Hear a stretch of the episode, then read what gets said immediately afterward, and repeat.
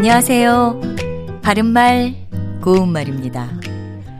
조금 멀리 떨어진 곳에서 누군가를 바라볼 때 보통 먼 발치에서 바라보다 같은 표현을 하지요.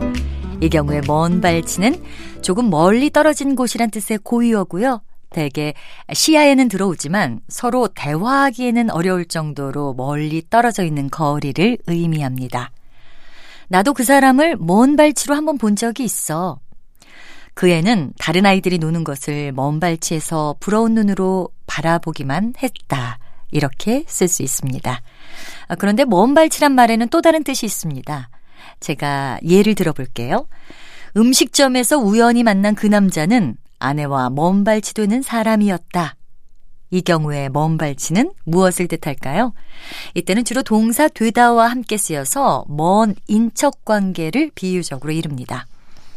또 참고로 먼 발치에서 뒤에 있는 발치의 기본 의미는 누워 있거나 다리를 뻗고 있을 때 발이 있는 곳을 말하는데요. 이와 반대로 누웠을 때 머리 부근을 뜻하는 말은 머리맡입니다. 그리고 발치란 말에는 발이 있는 쪽이란 뜻도 있고요. 한 가지 더 침대 발치처럼 사물의 꼬리나 아래쪽이 되는 끝부분이란 뜻도 있습니다.